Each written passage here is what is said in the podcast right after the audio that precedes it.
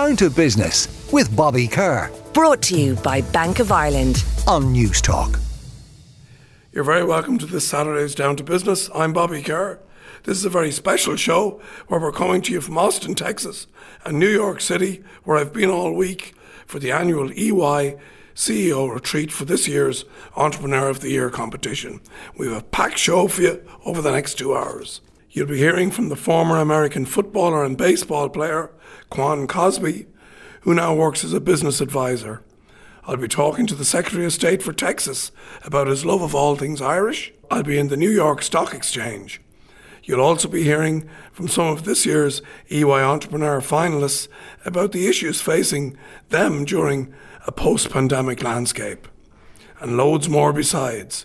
You can tweet at Bobby Kerr. Please use the hashtag BobbyMeansBiz, or you can email me at downtobusiness at newstalk.com. So all week I've been in Austin, Texas and New York, uh, where we've been part of the E Y Entrepreneur of the annual C E O retreat, uh, which we've been doing every year for, I think, about the last ten years.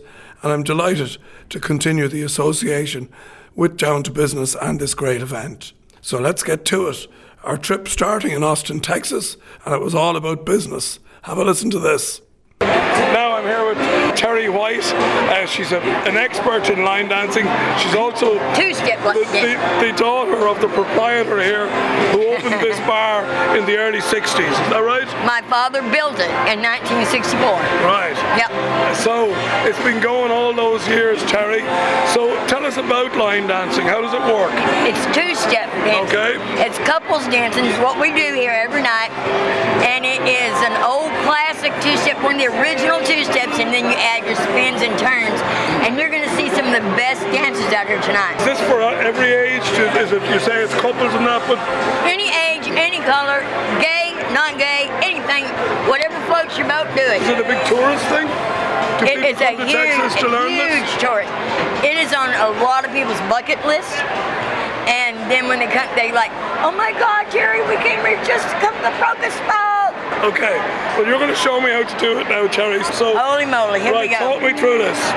Remember, too slow. So we're going to do this. And when you do it for real, there's only too slow, too quick, too slow, too, too quick. Too slow, too quick. Okay, here quick. We go, folks. Now too slow, too quick. Too slow. Three, quick. One, two, three, touch. Touch. Let me give you another count. We're going to go. Touch, touch, one, two, three, touch. What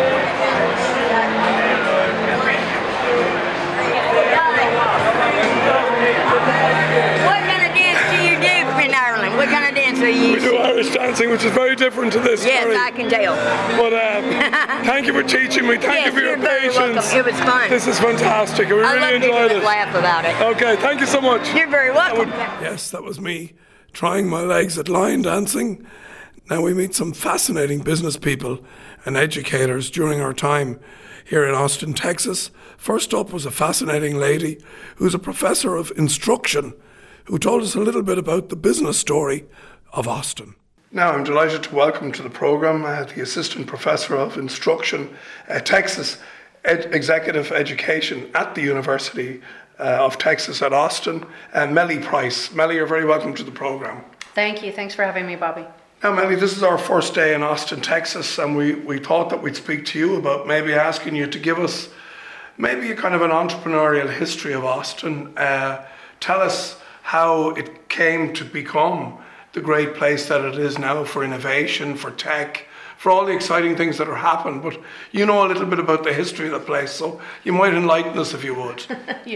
Great. Well, I, I moved to Austin just over thirty years ago. Um, and so, you know, the history goes back even, even before. Going back to the fifties, uh, Austin, which at the time was a capital city and a city with a university, that was the majority of our economy and majority of our population. Um, there was an emerging industry related to computer technology, a company called Texas Instruments that many of us know uh, for making handheld calculators um, started here.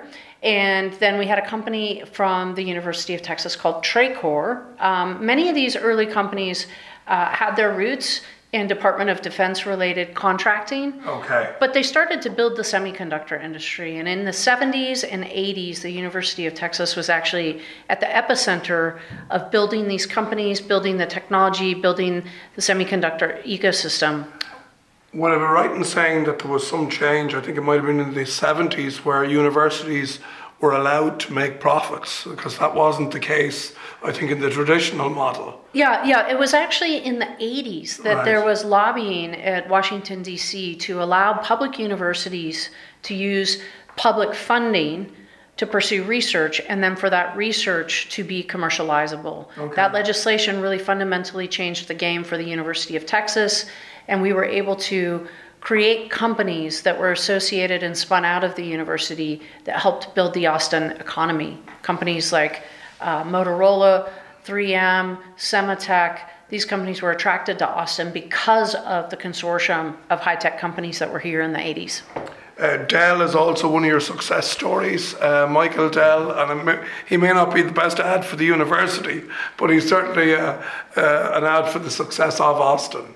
Yeah, well, Michael Michael Dell is a hometown hero here. Uh, started P Cs Limited out of his dorm room here at the University of Texas. Has gone on to be an extraordinary business that went public and then uh, decided to buy back the company to return it to its private status. He's exhibited the skills of entrepreneurship Uh, and navigating those uh, turbulent waters, and has gone on to build just an extraordinary company and be a, a fantastic philanthropist in our community. Much of our health ecosystem is there because of the Dell family um, give back to the community to provide healthcare for our community and to stimulate innovation related to healthcare okay. and sciences. Um, you, you, you talked then about the eighties, uh, three M, uh, Sematech, Dell, et cetera, but there was also not all just tech industries. We also had uh, South by Southwest, Whole Foods. Where did they come in along the journey? As because you know they they're not tech, but they they maybe use the platform of tech uh, for the reason to relocate here. Well, uh, if I if I may, I'd push back and say it's the other way around. So South by Southwest started really as a music conference. Austin is known as the live music capital of the world. Yeah. And in the sixties, seventies, eighties, we had a very robust music ecosystem that drew a lot of creative talent to the to the community. And so it started as a conference to convene music lovers and the music industry globally. And then from there, it actually evolved um, back in the nineties when we called it multimedia, and it evolved to the South by Southwest Multimedia Conference. And then they added on film. And here we are all these decades later, it's now an interactive conference and music is the smaller part of it. And so the tech came after yeah. the art and community, which has kind of been at the soul of the Austin um, small business community for a long time. It's a big part of what we're known for. When we look at uh, you know the success of tech in, in the city of Austin, like there's other things that are also hugely important, uh, quality of life, where you live, the weather, you know, all those things that are not work related. Tell us a little bit about Austin and where it ticks the boxes in, in those areas. Well, Austin is a capital city. Uh, it's in the center part of Texas. Texas is a big, big, big, vast place, but we have something called the Hill Country here in Austin. So we actually have tiny, tiny hills, um, not quite mountains, but they're hills. And it makes for a beautiful ecosystem. We have the Colorado River flowing through the center of town yeah. um, that really roots the community. There's a lot of water, a lot of greenery, things that you're not used to seeing in Texas. So it's no doubt that it was chosen as a capital city and uh, a destination for the, the for, for, for the premier university. Um, it makes for great quality of life. It also comes with allergies.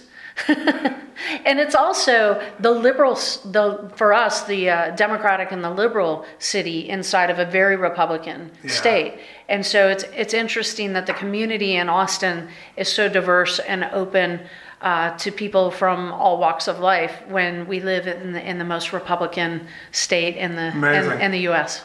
When we talk about you know entrepreneurship and you know Series A funding and that whole world. We look at Silicon Valley, we look at what's happening here in Austin. Like, you're involved as an entrepreneur in investing in businesses. Like, sometimes the business of raising money has become a monster in itself. In other words, yeah. you've got a huge amount of companies maybe taking an investment they don't need. You've got money being spent badly. Tell us a little bit about what you've seen around that.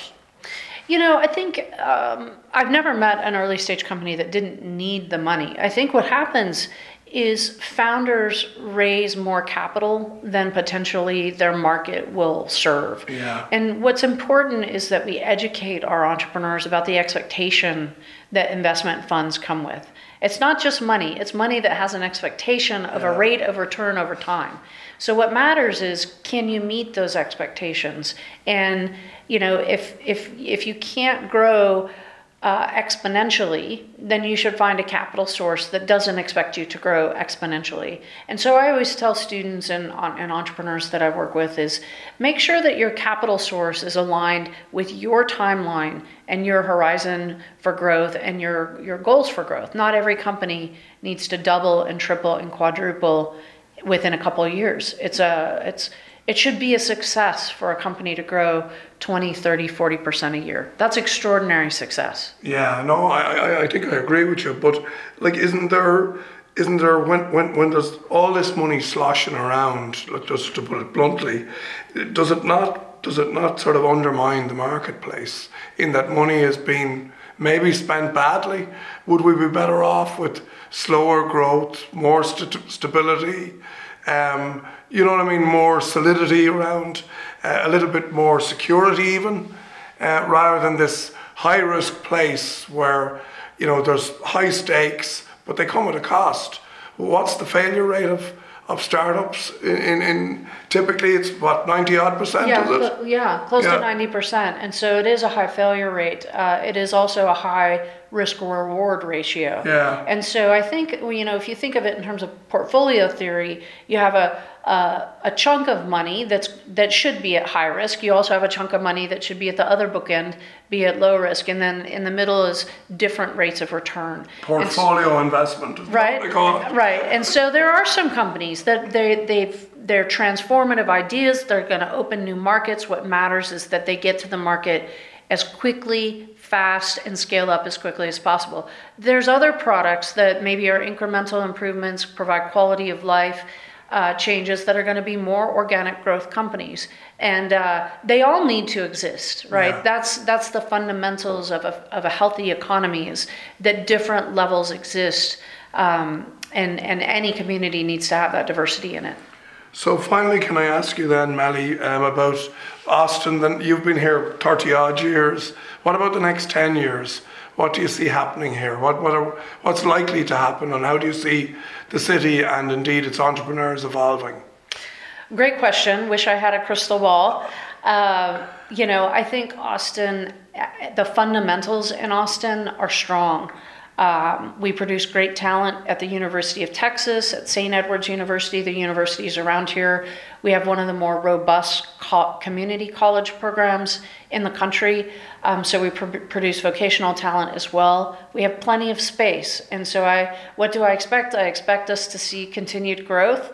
Whether or not it's uh, double-digit growth yeah. or not, um, you know, for us, any any growth is going to feel like slowed growth if it's not as fast as we're growing now. Um, so I do foresee uh, perhaps a slowdown, but not in a way that's unhealthy. It's just, it's no longer exponential. And I actually think that's good. I think it's good for our community.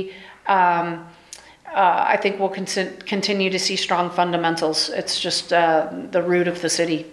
Well, listen, thanks for giving us uh, an entrepreneurial uh, history of the city, this great city that it is Austin. And Mellie Price, Assistant Professor of Instruction, Texas Executive Education at the University of Texas in Austin. Thanks so much. Pleasure, Bobby. Thank you for having me. Now you're listening to a special Down to Business today. We're bringing you the show from Austin, Texas for the E Y Entrepreneur of the Year annual C E O retreat. Let's keep going. Now, American football and indeed baseball are fundamental parts of American life, and a man who's been hugely successful in both codes is Quan Cosby, all the way from Mark, Texas. He joins me now. How are you, Quan? I'm good, man. So happy y'all are in Austin, uh, talking American football and baseball. That that's really cool to me. It's something that's been super uh, passionate and, and a part of my life, so okay. Love to share it with you guys. Great. Well, tell us a little bit for our listeners then. Growing up in Mark, Texas, you had a, a fairly challenging upbringing. Uh, I think you were adopted into a military family. I was. But they saw the value of education, uh, and you were a natural sports talent. Tell us more. I was, man. Uh, we, we we we did. I was adopted. Unfortunately, my, my mother was a single mom. My dad was uh, in jail, incarcerated for a long time, so he wasn't around. And really, about my seventh grade year, um, things got so bad at home that I was adopted by, like you said, military family, and that was cool because a couple of things that they acknowledged is one, even though they were phenomenal in military family, they couldn't really afford college. So with my athletic ability, that was my way to start working harder. They loved education, and my, my dad said it all the time. He's like, man, use this to get your degree and get your wow. education. It's gonna last a lot longer. I love sports, but let's let's see how sports can get college paid for. And that's how I eventually ended up at the University of Texas, and I did get my degree. Um, but I also fortunately played for the Anaheim Angels uh, baseball and played in the N F L. So it just, I, I took the, a different route, but it, it worked itself out really well. And maybe for our listeners who wouldn't, like who wouldn't be, I suppose, all over the, the way um, uh, college football works. So the, if we talk about, say, the size of the game. So when you were playing at school, you were from a town of seventeen hundred people, yes. but you would have regularly played in front of thirty or forty thousand people. Yeah. Then when you go to college uh, here in, in, in Texas, you're talking about, you know, audiences of one hundred, one hundred twenty thousand every week. Every so these season. Are big, big numbers. They're huge. And, and, yeah. and to your point about even the high school level, super small town, but it's such a big deal in, in this state and economically, and watching good fun football and the passion they have for the kids that play it. Yeah, I mean, we, we when you get in the playoffs and things, you're averaging thirty-five, forty-five, and that's a small town. When you're if you're a larger school um, in, the, in, a, in a big city, you're averaging sixty thousand folks at, at a game. And then you go to Texas or Texas A and M or most of our schools. Um, this weekend, we had one hundred six thousand folks in there and another two million watching. So it's just, it's a huge sport. It's, it's fun. It's, It's developmental, a lot of life lessons, but uh, people like their American football around here. And if we look down at some of the numbers behind it, so so the University of Texas, the team here, the, the college football team is turning over two hundred million odd a year. Like so, so and you're, I think you were telling us earlier that after one game, all the costs are paid for. So this is really generating huge, huge sums of money. What and that's probably good in terms of supporting the sport, but maybe there's some downsides to that. Are people are people being paid too much? Is there a war on talent? You know, sometimes when things generate a lot of money, it can generate other problems. Oh, that's they, they, uh, there's been lots of artists who say more money, more problems, and and yes, that, that that certainly is always a factor because, and I even take it to even you know surface level. Some people are. The reason they generate all that money because sometimes the tickets are six hundred bucks and someone may buy that and not necessarily be able to afford food for the next week. So that's getting a little deep in the woods, but truly um, it's just demand and, and talent. You know, certainly you have to have a good product out there, and some years are great for University of Texas, some years not so much, but the love and, and the perspective on what it means in the States is, is what doesn't change. So okay. uh, there's going to be one hundred thousand people in that stadium no matter what. Just you were telling us again earlier that, you know, when we talk about these the high school games, only one percent of those players that are playing in front of fifty or sixty thousand people are making it uh, to college football. But I think you were saying that eighty-one percent of guys who only have what less than three years, I think, is the average career. So after a three-year career, let's call it, you've got an eighty-one percent chance of being bust or in some sort of financial difficulty within five years. Yeah. Walk so, yeah. us through some of those stats. Yeah, eighty-one percent of the the, the, the guys who play N F L football, because the average year is also only about two point eight years. eighty-one percent of those who make it and play the, that time frame or, or you know a little bit longer end up in financial troubles because one is just economically you're only paid for a short period of time and you live those weeks as if you're paid that for fifty-two weeks and yeah. it's just not realistic. So in the off season where you don't have any money coming in, you, it's just, if you didn't manage that correctly, you see a lot of folks in, in really big trouble. Um, or even if you buy a super expensive car and you don't have finances coming in in the off season to afford your leases and your monthly payments and all the above, it's just, there's so many different factors of living in, and then of course taxes, and you have agents, and uh, every time you name something, that's a percentage of your money going down. There's always some fella to There's take your money away. Somebody now. Taking it. Even the person, if it, you have someone managing it, they're taxing you too. So just people, especially young men, uh, not understanding that perspective and how I, I've always lived off net. I got super lucky. I have no idea how I knew it, but um, I live off, I mean, I've tried to factor in living off thirty to forty percent of what my salary says yeah. it is. And and if you can do that, you're in a lot better shape, and everything on top of it is it's gravy. But um, unfortunately, that, that's what happens a lot. What, what would the N F L be doing now to maybe alleviate that? What about education? What about telling guys, you know, so, look lads, you're only here for two point eight years. You need to be doing X, Y, and Z. And there's two answers to that. Individual teams do try to warn players for that and, and try to get them to, to be responsible with their finances. However, if N F L is entertaining and we love it and we see it for that way, but N F L is also a business. Yeah. And so the owners, it behooves them not to tell them that. Yeah. Because they want the player broke, because afterwards, when they sit at that negotiating table, if the player don't have a lot of money, they're in negotiating yeah. leverage. Yeah. And so that's the real business of the N F L. They, they actually are very okay with the culture of guys spending too much money and going broke, because that gives them the leverage in the next contract talk. You, you talked as well, and I know you're involved in business. You're Vice President, uh, Risk Management at Marsh McLennan Agency. Um, so can you talk a little bit about the parallels as you see them between uh, business and sport? It's it's amazing the, the, the amount of parallels, um, and really from a standpoint of team building, leadership, all the above, entrepreneurship. Uh, one, me, the disciplines that I have to take and to make it to the highest level is a lot of them that these entrepreneurs have to take to survive. Yeah. And then building a team. We talked a lot about the Tom Brady's, Peyton Manning's, and these amazing quarterbacks. But they're only as good as that lineman that's protecting them. They're only as good as that running back, the receiver, that they can throw it right to his hands twenty times. But if he drops it, it means nothing. Yeah. So the amount of team building that has to happen, and people that, that have to make things play their role. They may not be the superstar. They may not be the C E O. But their role is so important to the success over the overall team.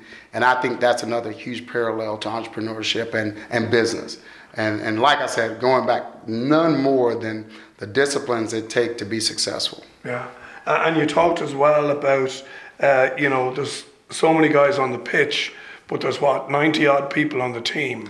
What are all the other guys doing? I know, man. And so really there's eleven on eleven. So you have offense yeah. and defense, and those are the starters. But the other guys, they're playing roles. Um, they're, they're, they're playing what we call scout teams. So as we're preparing to play the other team, some of those other ninety guys are playing the role of the other team. Right. And they're given this book, and they need to execute it on that level. And given the best realistic look you can get makes that preparation better for game day. So if you've seen this before, you're more likely to be ready for it. And and I remember so many plays, a guy would walk up and I was like, man, my buddy showed me this play and I've seen this, and, and boom, when you do that, you're in trouble, because I know what's coming. Okay. And so that's those other ninety folks, the role they play is just huge for the success of the overall team. Although you don't ever see those ninety players on game day or in a press conference, they're super important to success. But uh, finally, then you also know that if you're on the pitch, that there's another eighty-nine guys there waiting to take your place. So that works as well. There is a massive, in everything we do in life, there's competition. Um, as great as, you know, it is to make it to the N F L, what we recognize is there's still someone bigger, better, faster. So you have to always outwork them. Okay. In all things we do, working hard is going to be the key to a lot of success. Totally agree with you. Quan Cosby, uh, Vice President of Risk Management at Marsh McLennan Agency, and Uh, former uh, N F L wide receiver, uh, and to, yeah, wide receiver. I was expecting a man to be like six foot eight here, but they're not all that way. You got you must be really fast. I'm all five ten, I mean, and I've made it, so uh, I appreciate that. You were and, fast. Uh, thank y'all for having me, and, and thank y'all for visiting Austin. This is cool. Super important. It's really cool. Now we're here at the E Y twenty twenty-two Entrepreneur of the Year C E O retreat in Austin, Texas, and it's now time to meet some of the finalists and indeed some of the alumni and to chat about some issues facing uh, business and entrepreneurship. And the first one we're going to look at here today is sustainability, how to make it work for your business as well as the environment, because we'd like to look at both aspects. And I'm delighted to be joined by four guests. Uh, we've got Jamie O'Rourke from Mainline, John T. O'Sullivan is from BioAtlantis, Colette Toomey is from the Clonakilty Food Company, and Jenny Timoney is from Fitpink. So we've it nicely balanced with two finalists and two alumni. So uh, maybe we'll start by just asking you uh, to introduce your company, and we might start with you, John T. Okay. John T. O'Sullivan, tell us a little bit about what you do. BioAtlantis, we're a biotechnology company, and what we actually do is totally around sustainability. We produce products that mitigate stress caused by cold, drought and heat and uh, and water logging. And as everyone has been aware in the last month or two in England and Spain, the extremes of temperature and uh, caused by clim- climate change, and the products we can do it, it can protect the crop for ten to fifteen days against excess te- temperatures, either going cold or heat. Again, they can protect the, product, the product crop against uh, drought, but that would only again be for ten days. But again, with some seriously interesting results okay. in terms of wa- water logging. Um, our next guest is Jamie O'Rourke from Mainline. Uh, Jamie, you might just tell us a little bit about your business, if you would. Uh, thank you, Bobby. Um, at Mainline, we like to say we're uh, we're doing our bit to save the planet, uh, one renewables project at a time. Um, but in reality, so what we do is uh, we work a lot in the renewable space, uh, on the po- particularly on the power side of that. Uh, take a wind farm, for example, design and build of the substation, connecting the, win- the substation then back to the turbines, and indeed then back to the grid as well, the electrical infrastructure. Uh, we also do a lot in the aviation space. Okay. Very interesting. Now, we'll get more on that in a second.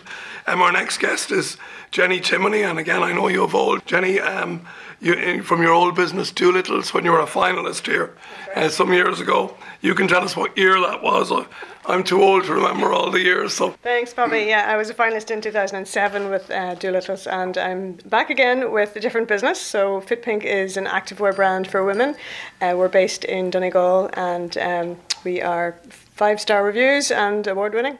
Finally then, by way of introduction, I'm delighted to welcome an old friend of the show, Colette Toomey from Clonakilty Food Company. Colette, tell us a little bit about yourself. Thank you, Bobby. Colette Toomey, Clonakilty, um, black pudding, Clonakilty sausages and rashers, and um, we have a manufacturing um, plant in Clonakilty. Sustainability is very much in, in, in our thoughts, and as it should be, I think, with all the uh, the food ind- industry. I know you'll be telling us about the veggie pudding veggie, in a second. Yes, yes. Uh, but we'll come back veggie. to that. If we go back to you, John T., you, you said about your products, and as I understand them, they provide, I suppose, solutions where there's been droughts, where there's been extreme weather. So uh, who, who's your main customer? I suppose may, ninety-eight percent of our uh, uh, revenues are export. Right. So we only have two percent in Ireland, but even in the two percent in Ireland, you you you you have um, people that would buy buy the product to retailers in terms of for potatoes,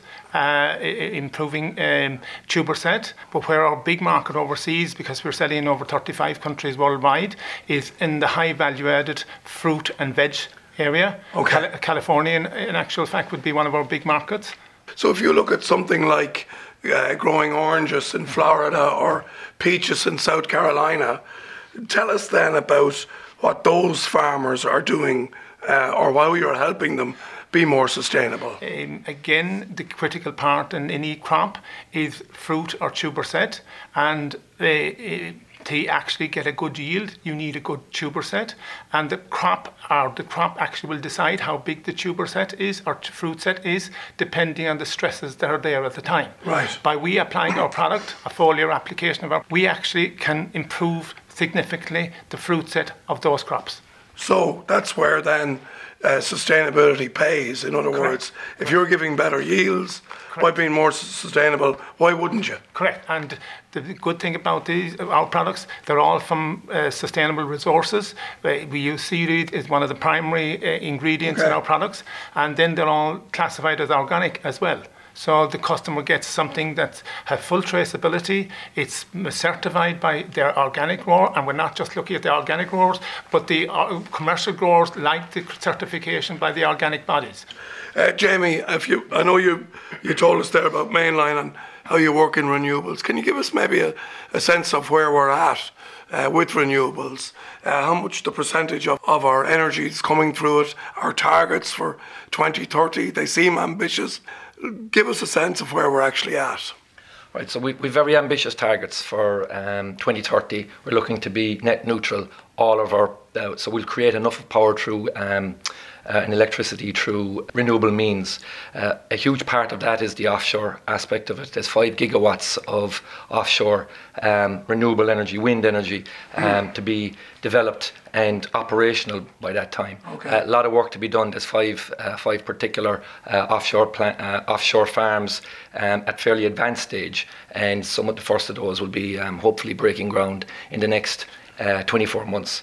Uh, so a lot of work to be done. Last year we would have generated nearly up to forty percent um, from renewables. Uh, obviously depends on, on year-to-year weather, et cetera. Yeah. Um, there's a huge dependency on gas. Last year was was, was forty percent again, um, about twenty percent of that coming from the Corrib, um, and that's diminishing. So okay. um, the importance of renewables, uh, you know, as part of an overall solution here is... And maybe can I ask you another question? We hear about onshore and offshore. Mm-hmm. What is the cost differential there? Like, or is there any, again, rule of thumb that, that isn't actually scientific, but clearly it's more expensive yes. to develop offshore than onshore?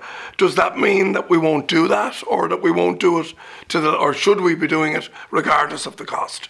No, we have to do it as part of the, the solution, because the volume of um, wind farms and the, and the generation, um, you can get much larger uh, turbines out to sea, um, up to, you know, there's north of double digits now, uh, megawatt-wise. So the, the, the typically at the moment, the biggest onshore um, wind turbine would generate five, six megawatts yeah. uh, of power. Um, a larger, uh, the larger ones that are looking at offshore are double digits uh, into the twelves and thirteens. So the uh, and the, the t- technology is improving all of the time. So by the time these projects um, go to, gr- you know, break ground, shall yeah. we say, um, the, the economics will, you know, potentially have, I won't say leveled up, but the, the gap will have reduced. Um, it is obviously more expensive, uh, dependent on the depth. Um, there's floating um, turbines as well now being developed. Um, you have obviously the distance out from sea, and then a huge part of it is the, the cost of actually, once once it um, hits land, getting it tied into the existing okay. infrastructure. Jenny, back to you. Um, when we come to your business, Fitpink, what does sustainability look like in, in your business? And remind us again of what it is you sell. I was sure. looking at the website. Your products look really, really, really cool and really, really with it. But where does sustainability fit in in your business? Um, well, I suppose when I was starting the business about two and a half years ago, and it was in the planning stages, it really occurred to me that it's really, really difficult for businesses that are already established to retrospectively build sustainability in. So I was very conscious of building sustainability into our business model as much yeah. as we could. So as a result, from day one, all of our package has been um, decompostable. So it decomposes in the same time as a banana skin, which is thirty days. Um, we've always shipped by sea, so everything comes over and reduces our, our carbon footprint. Um, and really, we're the opposite of fast fashion. So there's a big issue, um, as we know, in the world with um, discarded clothes filling landfill. Our products will last several years. So our yeah. leggings, um, you know, people are telling us that they're they're coming back to buy a second pair two and a half years after we launched, um, just because they want a different colour. So really, we, we've tried to build that into our business model, so it, it, it's there from the start. Yeah, that's that's really good. And I think I think what you say there about building it in early, uh, making it part of your D N A, rather than trying to retrofit it like anything, it's more challenging to do it uh, that way. Uh, over to you, Colette. Uh, and again, the uh, somebody we know for many years, but the Clonakilty pudding story and the business has been, it's been an amazing story for you. You've got the visitor centre in Clonakilty, but I suppose people are always asking you about sustainability. You told us you were going to tell us about the veggie puddings, so we might start there. A lot of a lot of sustainability, as I said, now is is very foremost in our minds. And um, yes, we did um, develop and um, put a. A veggie pudding on the market, and we're about to do veggie sausages now as well. And um, well, that is as much to give people um, choice as well. And we are we are um, very much meat um, producers as well. But in our whole plant, you know, um, if if you're aware of sustainability, then you will bring it most to the to the to the fore. For example, we were buying. And um, from Flavin's Oats, we were getting bags of peanut oatmeal. Yeah, from we were more and more and more bags. Now we get it in one ton bags. Yeah. You know, we put in the um, the recycling. We're recycling the, the recycling almost. We're dividing out the recycling. We're putting in, um, even though we have a new manufacturing plant, we're now putting in um, solar panels and, you know, heat recovery, all those things. And the big one is packaging. Yeah. Big packaging, reducing packaging. But there's a great sense coming from the multiples are they're, they're encouraging it, they're demanding it. Um, but I do think that there is a big education issue with um, people and food waste. And I think people are not aware that um, it's causing such a yeah. such a problem. And I think it is from the top down, it's from government and from education that that will have to come. And and so those those examples that you gave us there, it's a, they outline a kind of a, a good business case to be sustainable. Like if you if your customer won't buy your product because he or she doesn't it's like polystyrene what, what it's yes. in, yeah. you know, there's a cost to not the, having the, the correct is, solution. It is. I mean, it is an, an everyday cost. It is um, because um, you know. Every time you change packaging, every time you change labels to get the, the more sustainable labelling or packaging is more expensive. Okay. But it's an, an expense you have to you have to incur. John T, I suppose to close out, uh, you seem to be in the right place at the right time with the right product. Uh, would I be right in saying that? I would have to say that. And yeah. What we're trying to do is uh, we have a range of products. Some are to protect the crops from climate change, the effects of climate change, but there are other aspects of our business that we're trying to look at producing biopesticides to replace some of the harmful chemicals that's been used for the last hundred years. They've been very beneficial, but they have some serious collateral damage, where the products we will bring to the market, they will be totally free of contaminants, and they can be invariably registered organic, which means your your science and understanding of the problem has to be much greater. You really have to know the problem in depth, and we've got kind of nature working naturally is our motto, but you really have to understand nature and how to work with it, okay. and how to actually provide natural products, ingredients extracted from natural products, from plant extra, plant, plant materials and seaweed that can actually have serious benefits in terms of plant health, which we're in, animal health. Again, we're looking at something that can replace uh, antibiotics or the use of antibiotics in the pig area. And then we're also looking at products that can improve he- the health okay. of people, uh, of human health. Good man, so, and we wish you well on your journey. Thank you. Um, Jamie, you're a busy man. You're in a in a, an area that has gone through huge change, huge yeah. demand. We've seen the pressure that people now have on the price of energy. Again, have you any thoughts on, on where it's going? Um, uh, you know, all the time developing a kind of a sustainable uh, portfolio of business. Yeah. Um, How do you balance that with the cost? Yeah, I suppose what, what does sustainability mean for us? Um, you know, it, it, it's a, a, a wide variety of meanings. Firstly, have you got a sustainable, profitable business with a sustainable pipeline?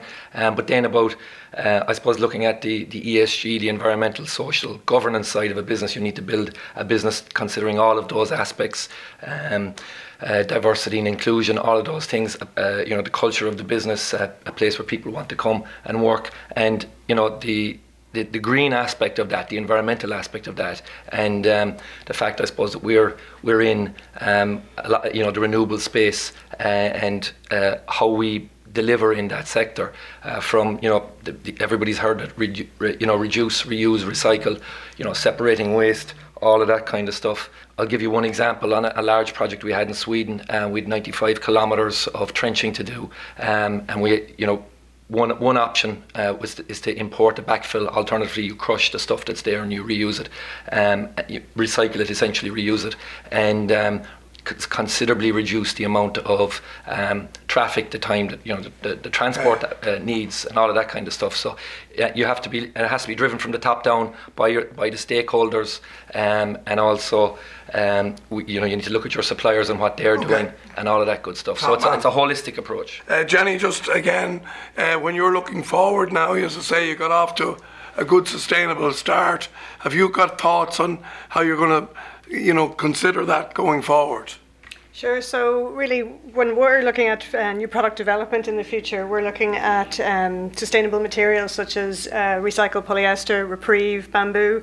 But by the nature of our products, all of our leggings and our T-shirts would be sweat-proof, um, squat-proof. They don't slip down when you're exercising, and they're, they're technical performance wear. So it's a challenge in trying to find sustainable materials that um, have that performance ele- element, um, yeah. element. So it's important to us that um, any changes we do make to the materials we use, it still has to stack up on a, a performance.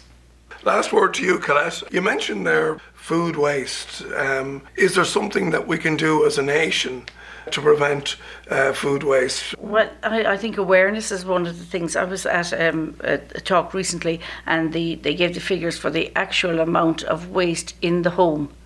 The amount is the is staggering figures, yeah. and um, I know in industry, and we have um, we have Board B, we have Origin Green. You know, we have different criteria that we um, we, we just this week now got a gold medal for our sustainability. They're measuring ongoing measuring well measurements of um, of the industry, and I'd be very confident with those kind of guidelines there that that um, the right things are being done.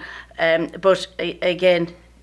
Who who would have thought that most um, food is wasted from the kitchen fridge? Yeah, okay. Well, on that note, we'll leave it there. I want to uh, thank our panel.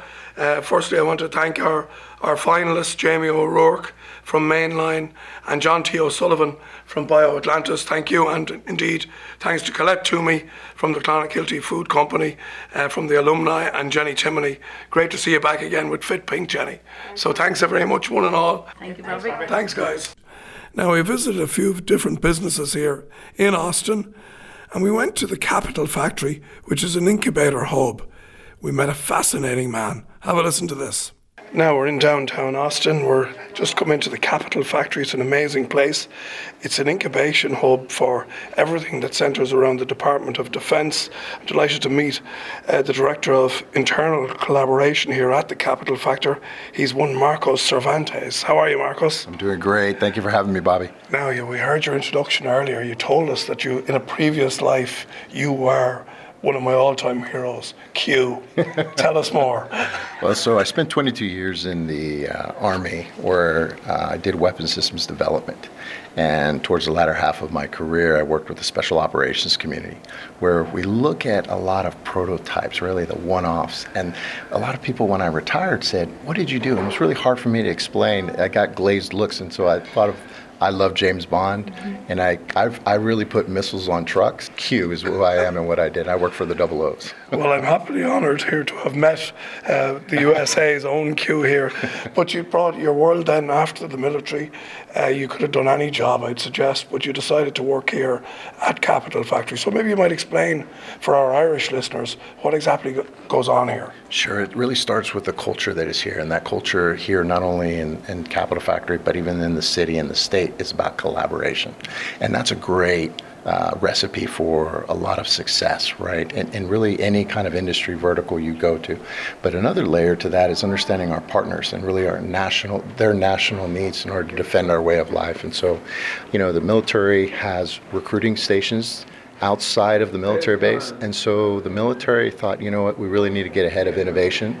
And so how can we go to those pockets where innovation is really on yeah. the forefront. And so they set up an innovation, almost an innovation recruiting center here. All of the services, the Army, the Air Force, the Navy. And that's really to also coincide with the civilian sector and yeah. what is going on. And not necessarily drive those type of requirements, but how can I just reinforce those requirements that are kind of already out there to keep that competitive edge on technology? Like, where we come from, the military is a much smaller player yes, in, in our overall lives because it isn't an active force, it isn't. So the scale of the business associated with the military in somewhere like the U S must be quite phenomenal, is it? It, it is, and yeah. what you're also seeing is, you know, every, money's not growing on trees, right? It's a balance of, of, of really the nation. And so it's really, there's a lot of redesign of effort. So you had the Small Business Administration say, how can we incentivize small business growth? And that came within the startup community. But what they saw a lot of is kind of misdirected. And so the military has certain budgets, certain things, but they wanted to get after innovation as well. So they aligned the two. And they essentially, the money that's coming from the Small Business Association in the form of grants is sponsored by an executive agent, and that's the military. So the military kind of acts as almost a Sherpa for that startup to say, okay. yes, when you are commercialized and you're out there, we'll buy your product, yeah. which is a great recipe, right? So that they can see the demand signal and know things are going on. And equally, the military recognizes that they and their structure is not the best place that's, to do that. And, you know, sir, that's exactly right. And, yeah. and so how can we be adaptive? And right behind me here, there's a quote from General Shinseki. It says, if you don't like change, you're going to like irrelevance even less. Yeah. And so that's part of us remaining kind of on the forefront of the edge and pushing the limits of possibilities. Well, thanks for meeting us here, Marcus. This is a fascinating place. We're going to have a look around now and see what it's all about. But thanks for that introduction. Any, anytime. And, and, and lovely to meet you. Down to Business with Bobby Kerr. Brought to you by Bank of Ireland. Saturday morning at eleven on News Talk.